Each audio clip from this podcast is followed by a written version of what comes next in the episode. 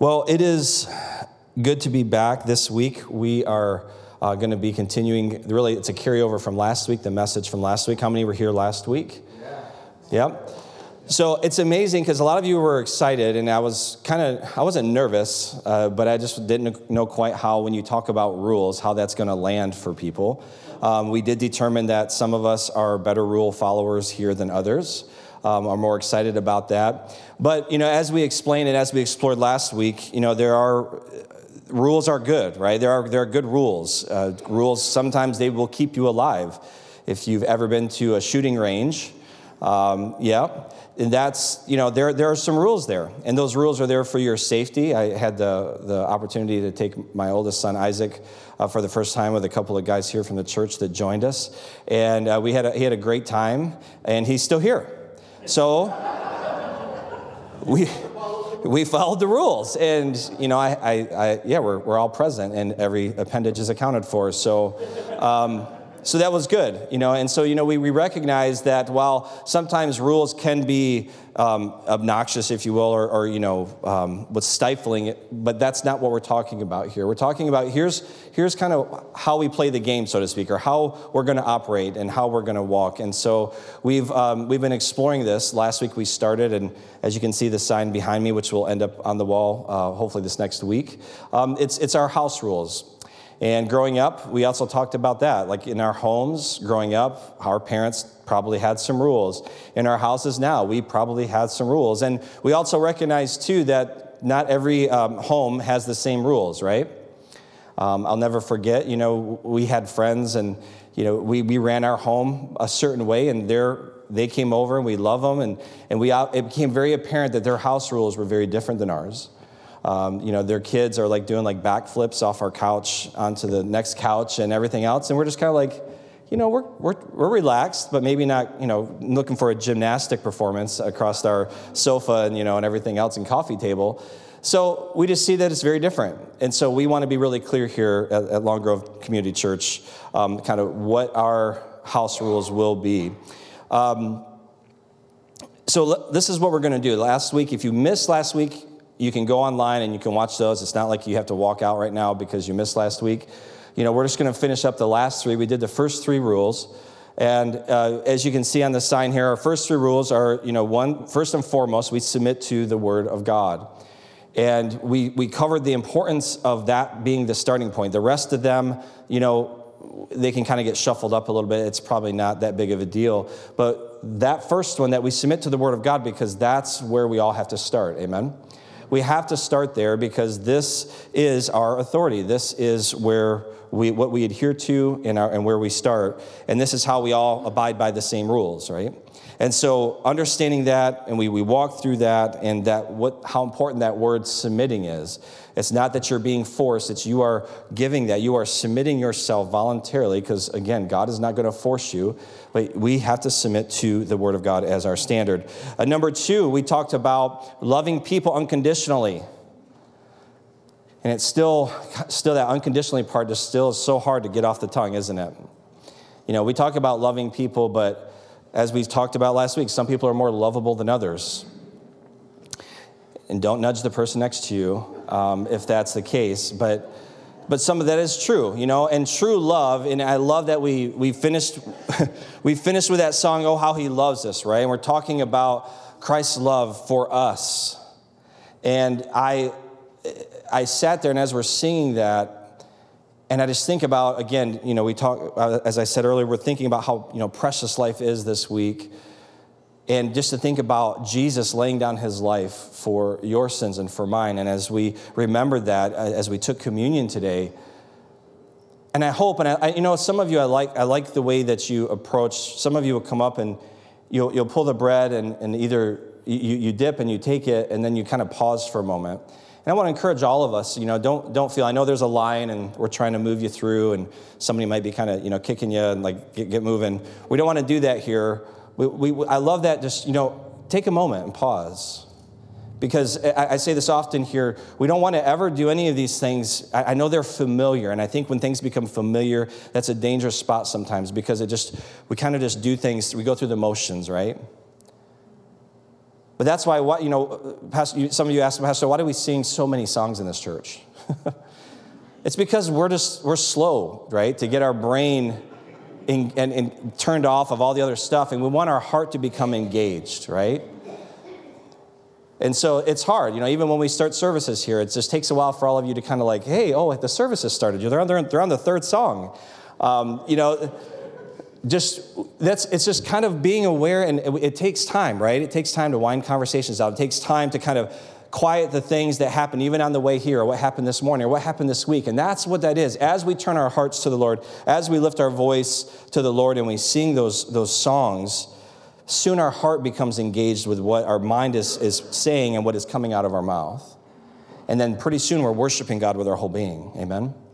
And that's what we want to do. That's everything that we do here you know, it is. It's, we're always meeting in the same building. We're always facing this way. We're always, everything looks the same. And I want to encourage you to always pause, always think about what you're doing. What, make sure your heart is engaged with your actions. Amen?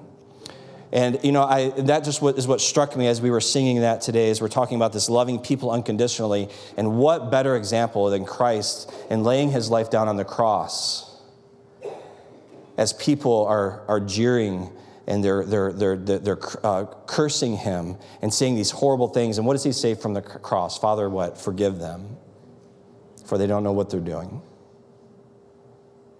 That included the, probably the, the, those, those same soldiers that drove those nails through his hands and feet.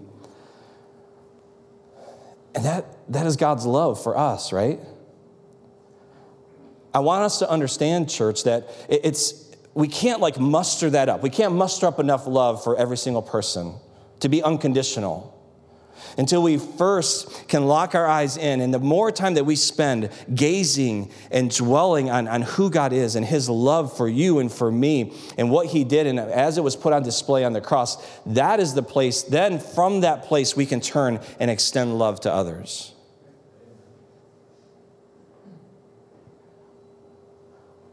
We must understand the love of Christ.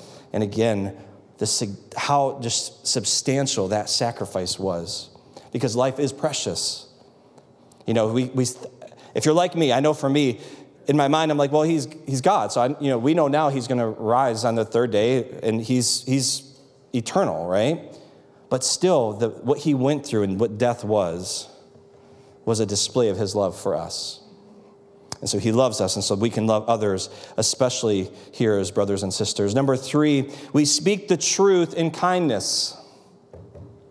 We speak the truth in kindness. And again, remember, hopefully, I know you guys got notes, right? If you have it, listen, we have to do it in kindness. Being right is not right all the time. And what I mean by that, just so it's not misconstrued, what I mean is you may have the right answer, you may have the truth, but how you go with, about that and how you presenting that to someone else, how you engage someone, especially if it's correction or, you know, we talked about rebuking, if you are not in the place, if your heart is not in the place of doing it uh, in kindness or in love, then you are wrong, even though you are right. And so I want to encourage every one of us here today that, and, and, and, this is something that we've, we've lost a bit, and, and I don't want to, this will kind of actually probably is a good springboard into our first one we want to get in today about, you know, we resolve offenses face to face, is, is this is a lost art, isn't it? When's the last time you, you know, you sat down face to face with somebody and say, you know, I've got this issue with you and I need to talk about it with you? Let me say this as that as your first step. Or was your first step to go on Facebook or some other social media? You don't say their name because you're going to respect them, even though they're your friend and they're going to see it. And you're going to lay it up. Come on, just keep looking at me.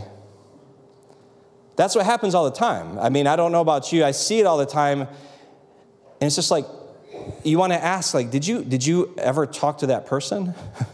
Did you go to that person? Did you have you done anything? You know, th- there's something about we know again we go with the truth and kindness, but as we move into this uh, this this fourth one and our first one today, we resolve offenses face to face. I want you to really grasp that last part, especially the face to face, right? face to face. It's so critical to, to understand that. And like I said, it, it is a lost art in a lot of ways. So let's just kind of explore this statement, you know, we resolve offenses face to face just a little bit more. The first word there, you know, after we is resolve, right? We resolve. And the definition I, I, would, I would use for that is to deal with, listen, successfully or to clear up. All right? To deal with successfully or to clear up. That's what resolving is. It's, it's, it's, it's being willing to go into that difficult conversation and to talk through it and to deal with it, right?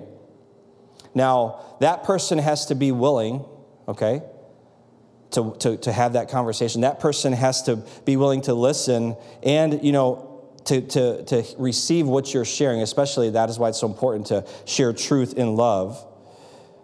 And this word offense is, is again, remember, we don't just always receive offense. What else do we do? Uh, maybe you don't realize it, but you do offend others sometimes. And so it's both, it's, it's, either, it's either one.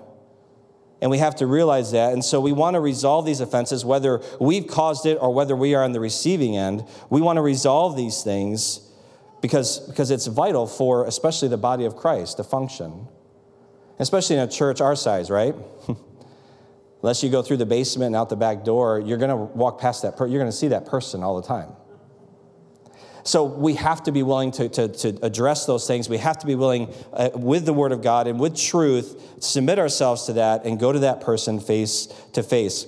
Has anybody ever heard of the book uh, called uh, Crucial Conversations? Listen, it is, it's a secular book, but it is so crucial that you read that. That one just bombed.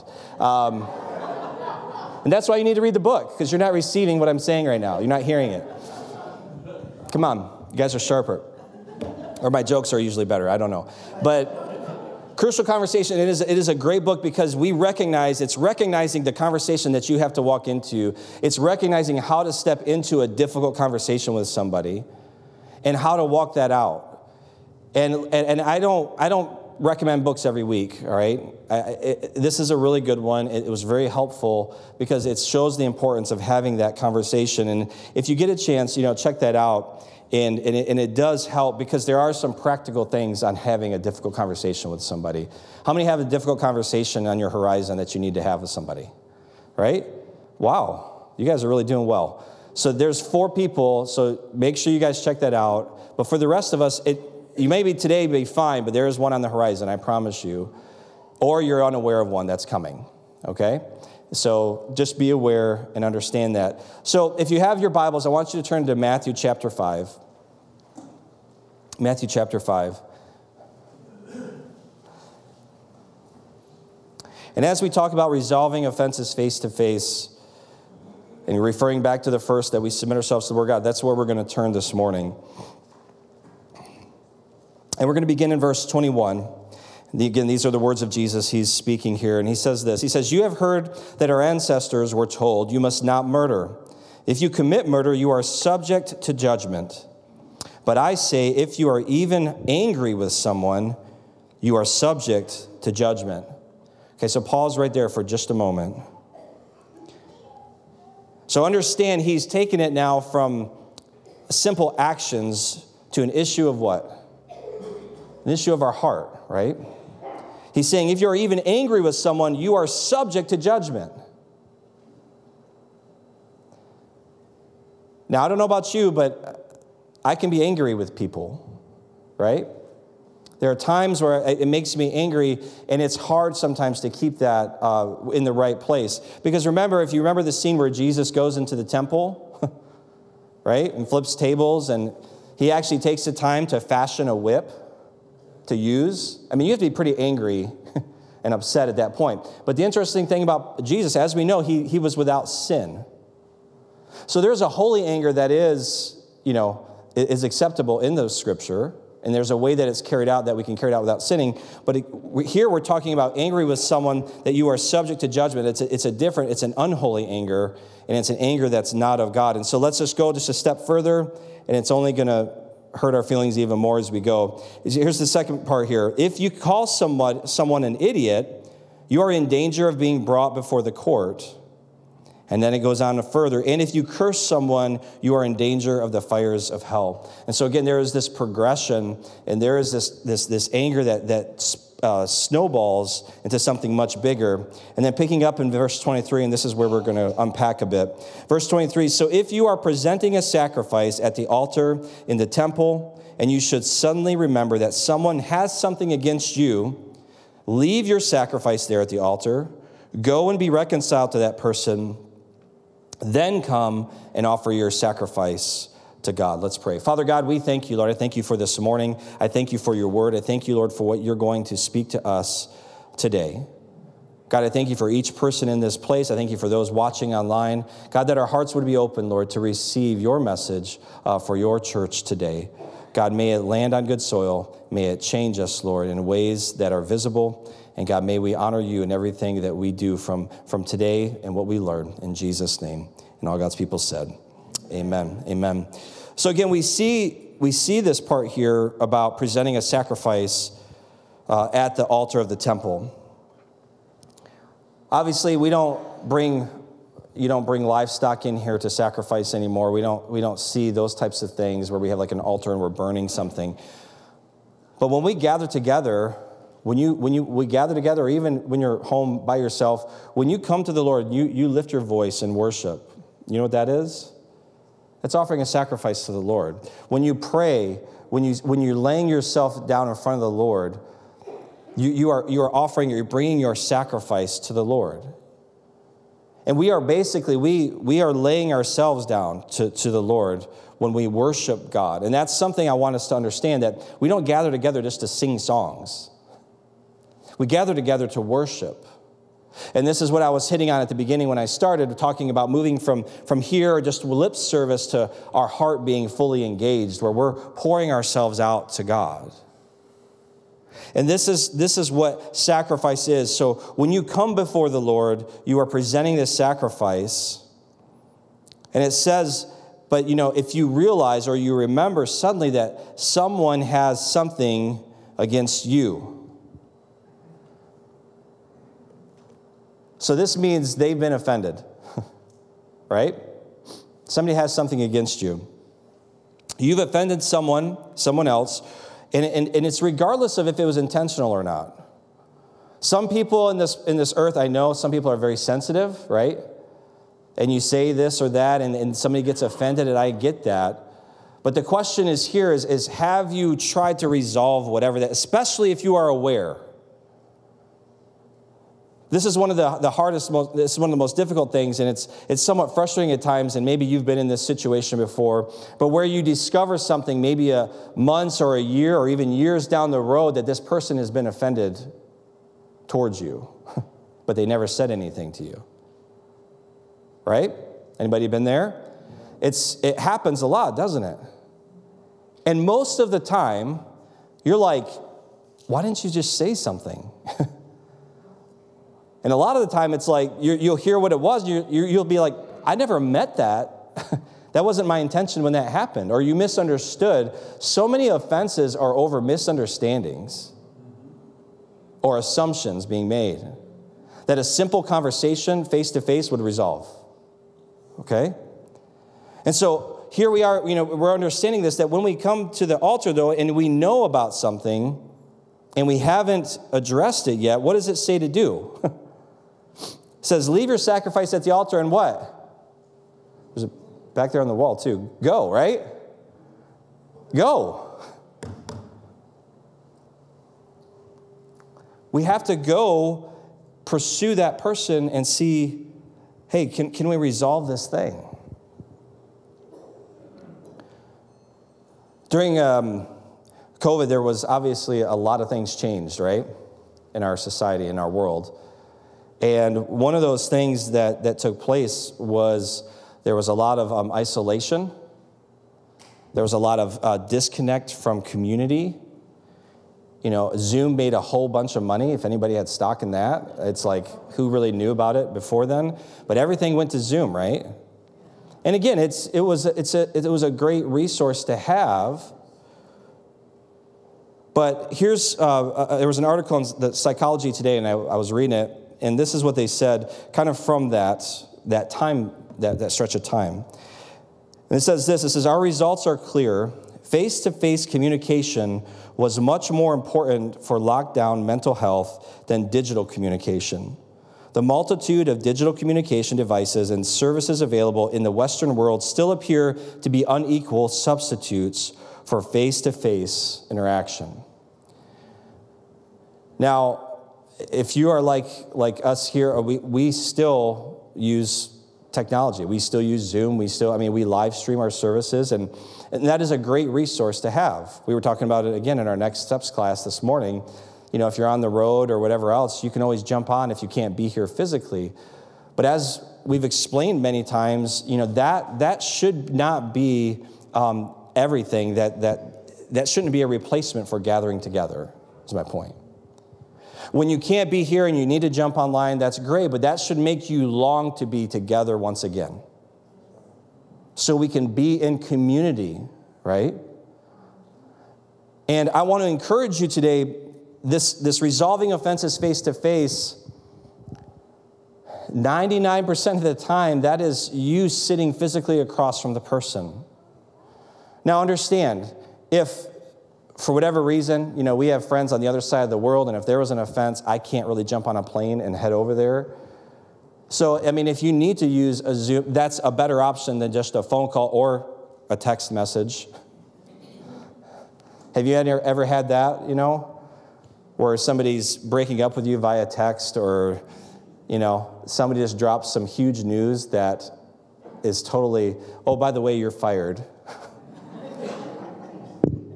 LOL, thanks. You know, like, yeah.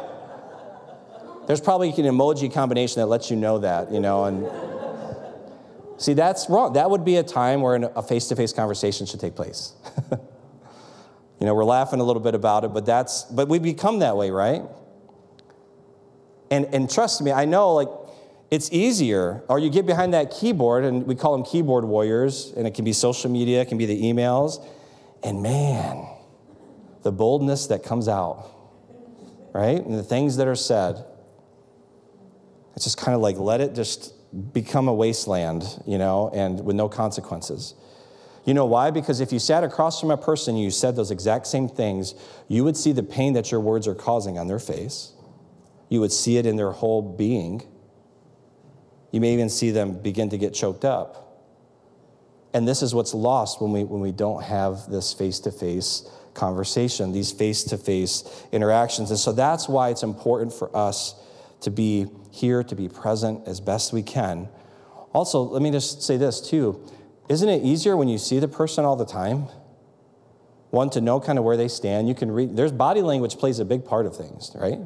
If you've not studied that or learned, I mean, there's a, you can read a lot from a person just by their body language. And you're picking up on all those cues when you're talking to somebody. And so I want to encourage you here, again, by being here, being in relationship with one another. One, you see how that person is. And if they just kind of walk by you don't talk to you, you know, hey, maybe there's a problem. And then you can address that. So being here, being face to face is so critical. And, and if we are standing before the Lord, if we are worshiping and we're reminded of this offense that's out there, it is on us to go pursue that and try to resolve it. Now, again, I'm not talking about situations where there's, you know, maybe physical harm is potential or there are certain things, or even when you go have that face to face, it may not be all, you know, harps and birds singing and stuff like that, right? They may not receive what you have to say. But the point is that, that you try to go and have that resolution and bring about that resolution in love. After that, then you know they, they have to deal with that, all right? But we still need to try to resolve those things, and there are ways to do that. Uh, if you recall last week, we talked about Matthew 18, and I'm not going to unpack the whole thing again. You know, the process that we try to resolve conflict. Um, it is all laid out there. But I do want to read part of it, Matthew 18, verses 15 through 16. And I'm, I want to use the, the it's a very paraphrase, the message translation, but just so it reads a little different because it can kind of, you can maybe hear it or see it from a different light. So 15 and 16 of Matthew 18 says this If a fellow believer hurts you, Go and tell him or her, work it out between the two of you. If he listens, you made a friend. If he won't listen, take one or two others along so that the presence of witnesses will keep things honest and try again. Okay? So there is a process, the way that we resolve conflict, the way we resolve offenses in the church. And it all starts with you trying to have that conversation with that person. And if it doesn't work, then you know you can bring somebody that's spiritually mature from the church or a, a leader here have that conversation again, and then there's that progression. And, and if they don't come around, and if it's something serious, then there's a progression that goes through. But there is a process, and it all starts with that initial conversation. Do we see that? It's important. And, and, and we need to learn how to do that again. There are so many offenses that could just be resolved, as I said, just for if you would sit down and you would listen to each other and we could work through it. You may not, you don't have to agree on everything, but you can definitely work through a lot of things. And unfortunately, you know, more time, not I want to say more times than not, but oftentimes when we've tried to, to walk this out with people here in the church, somebody bails. somebody just leaves. They're like, well, I'm not going to come back to the church. Because they're unwilling to come to the table, and, and let me just be blunt, they're unwilling to submit to the Word of God and what it says.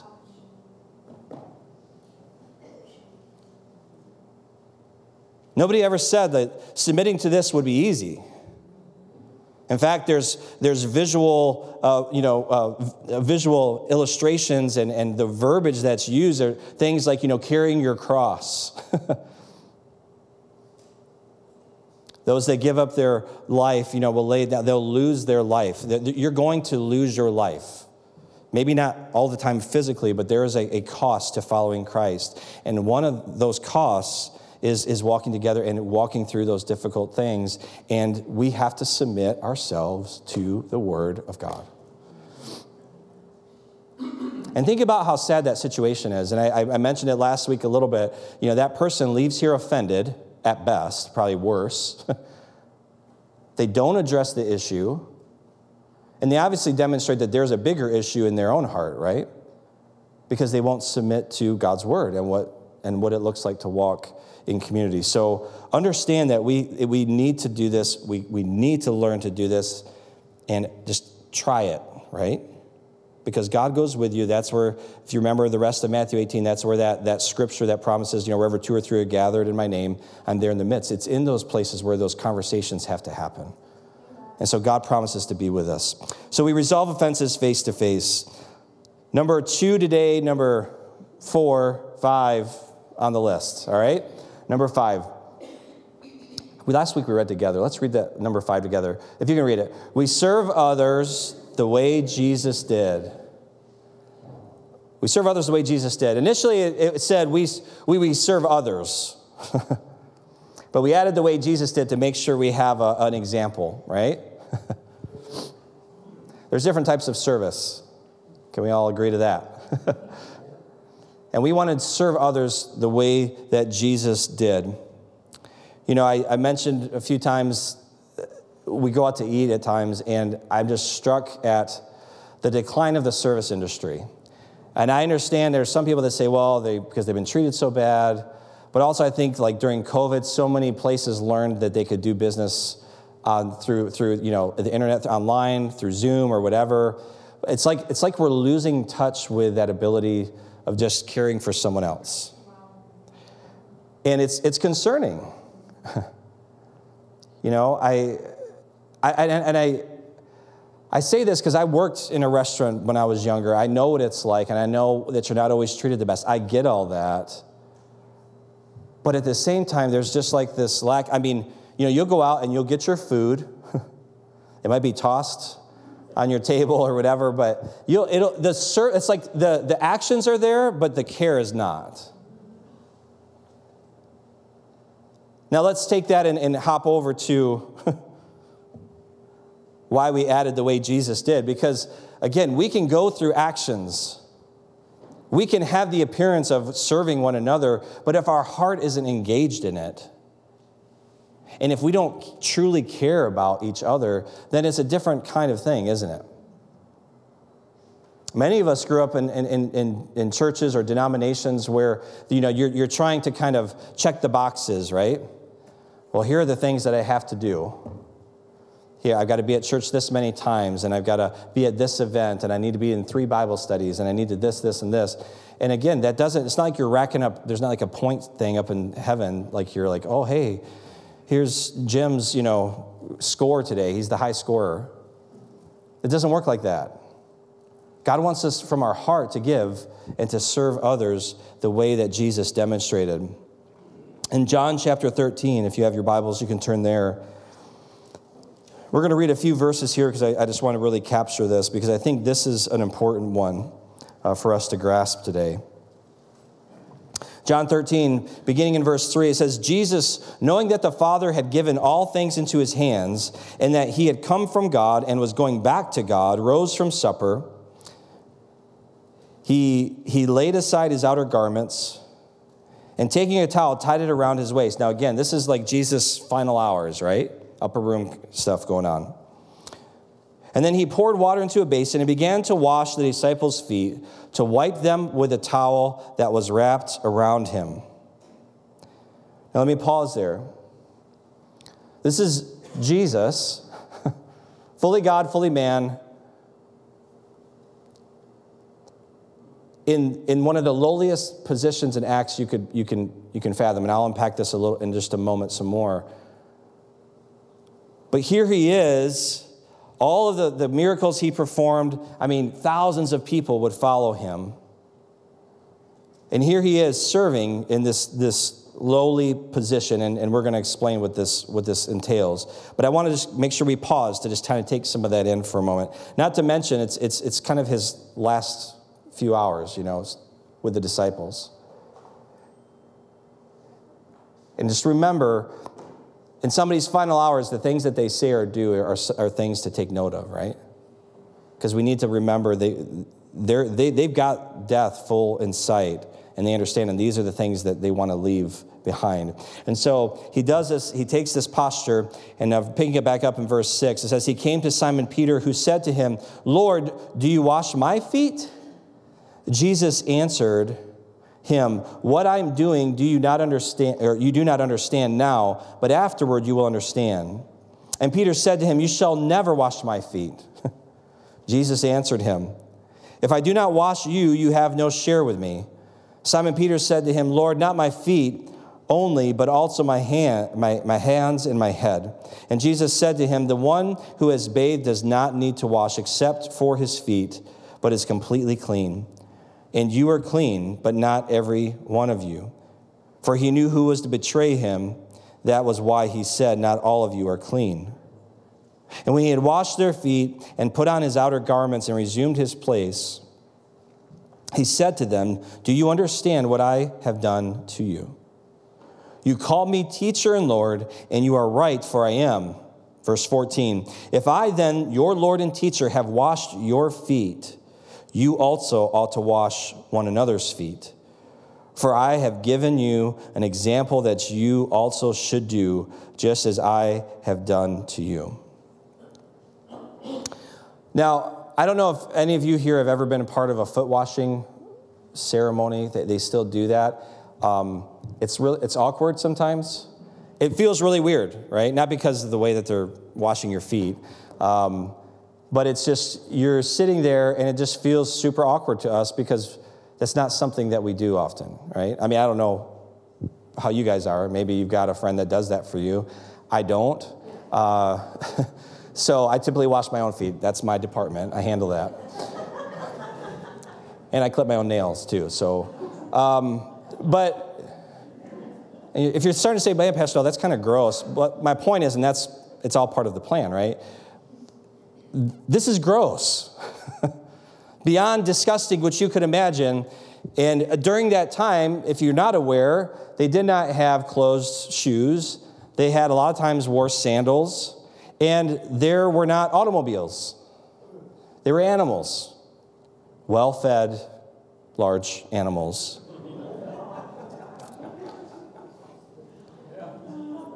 I, don't know if I need to diagram that out, but there were no, and again, it's not like in a parade where you got the little happy guy with the, the wheelbarrow and the shovel and, and just scooping it up as we go. It was just left all over the road. And so, guess what happens when you walk in sandals on a road with well fed large animals with no shoveler? You discover where those animals have been. and so that those remnants end up on your feet. Yeah? Not to mention, I mean, it's just the dirt and the dust and, you know, all that kind of stuff. It, it is, it is disgusting. It's disgusting. Whatever that means for you, that's, it's disgusting. It's, it's, it would smell, it would look bad. Um, they were not like soft, smooth feet. These were, you know, calloused from walking and just all these miles that they'd have to put on. I, am I painting the picture okay? You guys with me? Anybody need to exit to the bathroom for a minute?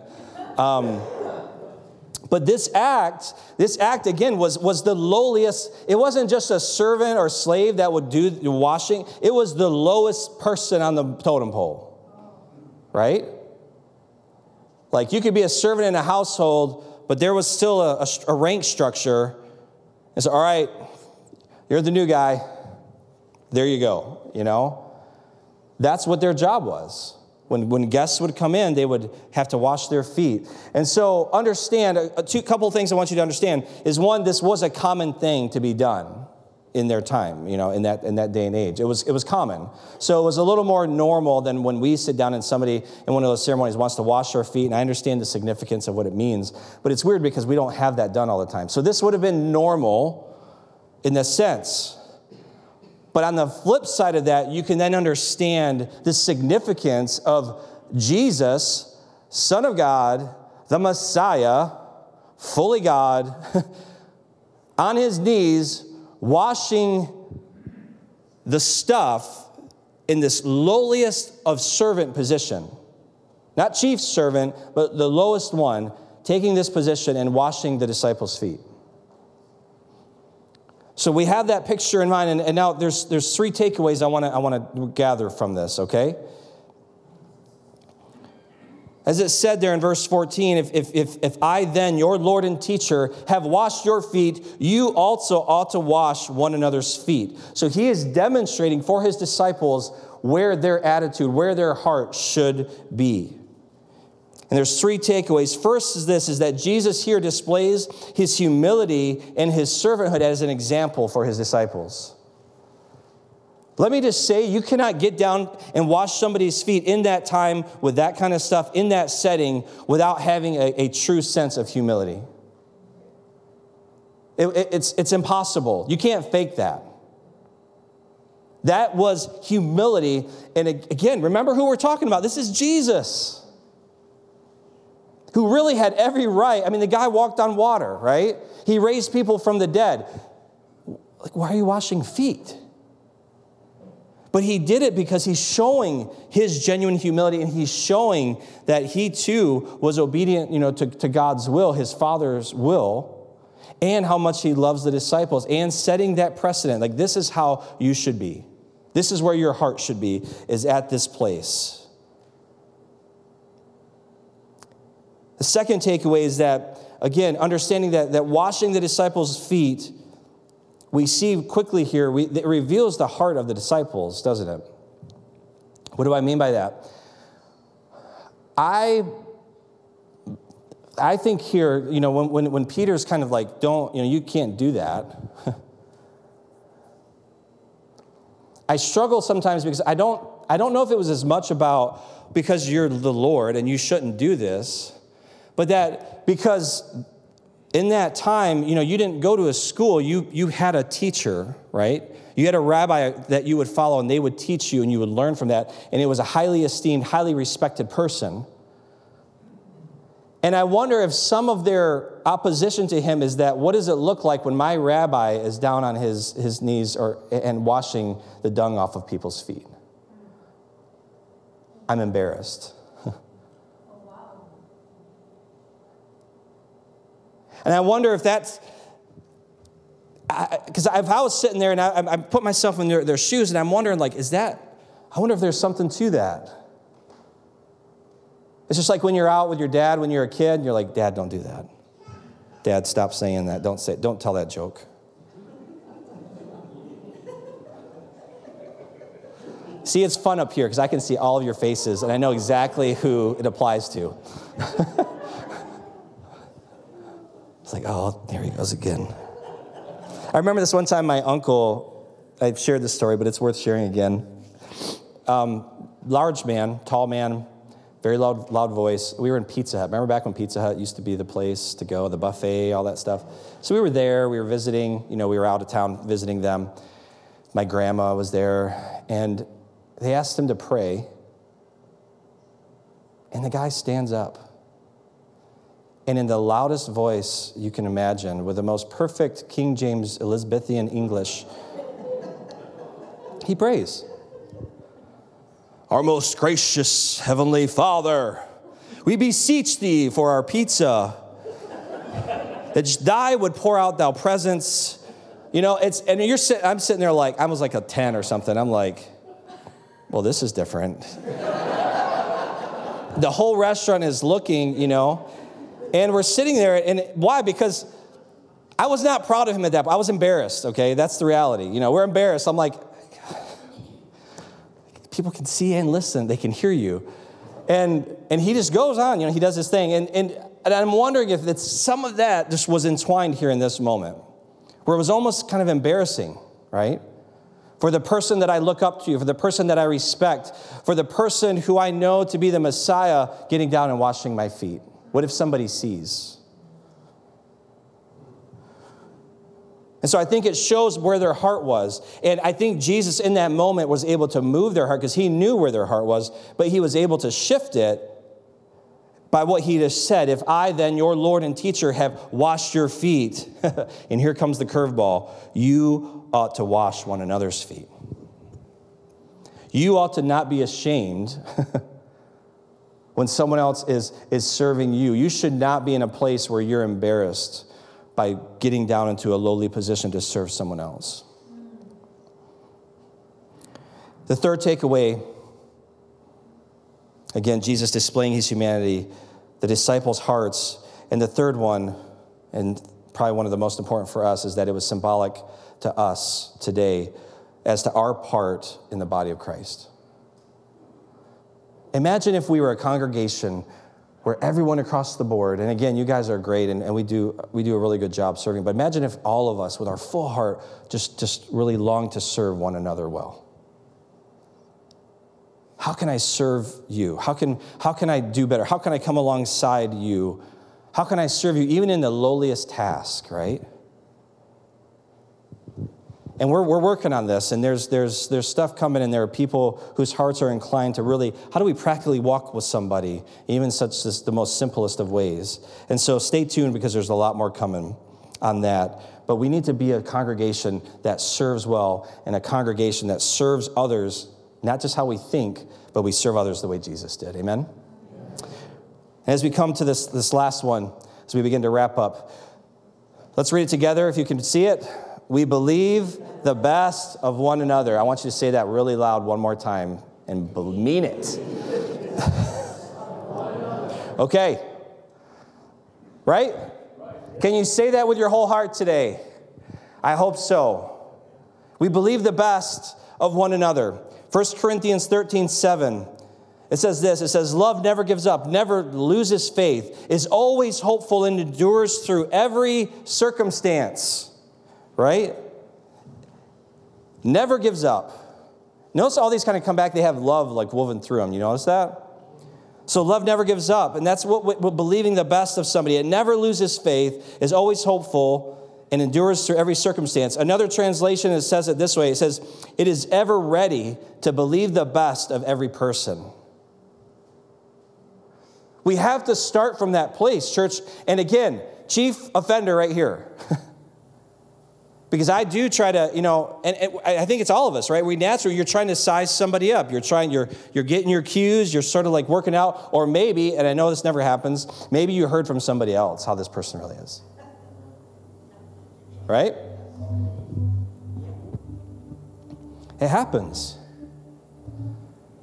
And I, I, appreciate this about my wife because I, I just I respect her so much because she really all the time she's always reminding uh, me and even herself we, we always try to do this because it's how quick we are to jump on the bandwagon about somebody, right? Like, we kind of size them up and we have never talked to that person maybe we've never met that person and if we stop and even the most difficult person you could think of the most unlovable person you, you want to think of a lot of times and I've, I've experienced this so much through, through the military some of these real like these guys that are just pains in, in the, the, the fifth point of contact as we say in the military.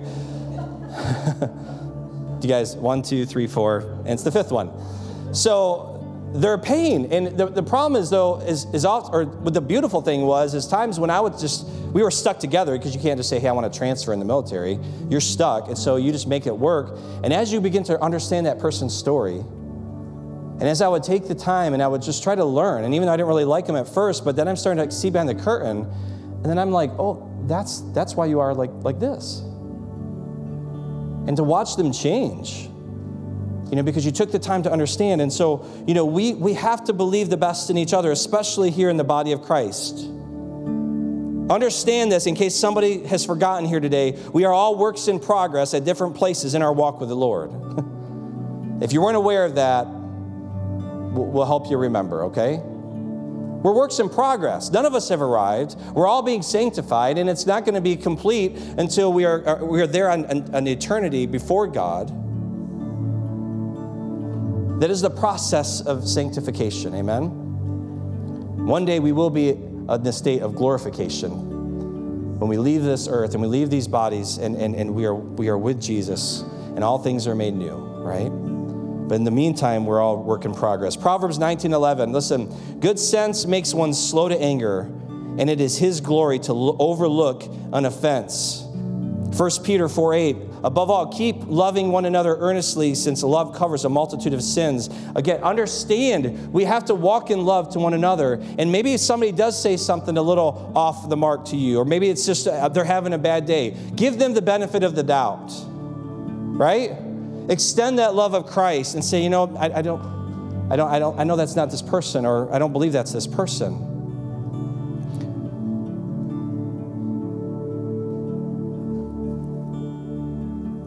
Writer Greg Morse, he, he wrote this in an article, and I just want to share this briefly. He said this He says, Yet if our sins have been unimaginably forgiven by God, and in Christ they have been, then we have been set free to lay down our subtle suspicions, our default distrust, and to assume the best of others.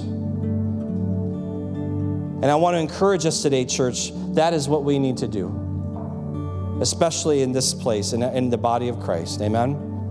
Believe the best in one another. And if you have a question, go talk to that person. If you're unsure about something or if they've offended you, I want to encourage you to that. So as we close, we will, as a church, all right, we will submit to the Word of God. We love people unconditionally. We speak the truth in kindness. We resolve offenses face to face. We serve others the way Jesus did. And finally, we believe the best in one another. That is what we are going to abide by. Amen? Bow your heads. Lord Jesus, we thank you, Lord, for today. I thank you, God, for this morning. I thank you, Lord, for last week and for this week and for, for these house rules. God, I thank you that these are not just rules that we've made up or just sat around and thought of, God, but that they line up with your word, with scripture, and they are designed, Lord, to stretch us a bit. And God, I believe that no one in this room is truly living up to every single one of these rules, myself included. And God, those places where we are falling short, I thank you, Lord, for your grace. I thank you for your mercy and for your goodness there. And God, I pray that we will move in the direction, Lord God, of improving where we need to grow. God, for those of us who, who may not be believing the best in one another, God, I pray that, that we will work towards resolving those, those, those places of conflict or suspicion or concern. God, I pray that we would move to those conversations happening face to face, Lord God. And God, I, I pray and I believe too, Lord, if we are truly serving one another the way you've called us to, God, it just melts our hearts, Lord God, if that's where our heart is. If our hearts are to serve one another, then God, it's very hard to hold offense towards somebody.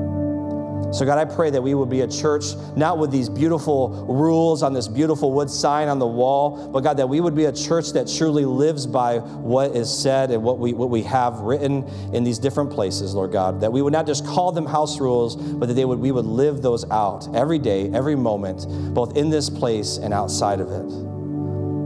God, that people would know by looking at our actions and the love we have for one another that we are followers of Christ. And God, that that would move them towards relationship with you, that they would desire to, that they see something different than what they see in the world. God, may, may all the world around us know us, this community, that may they know us, Lord, by our love. Our love for you, our love for one another. In Jesus' name, amen.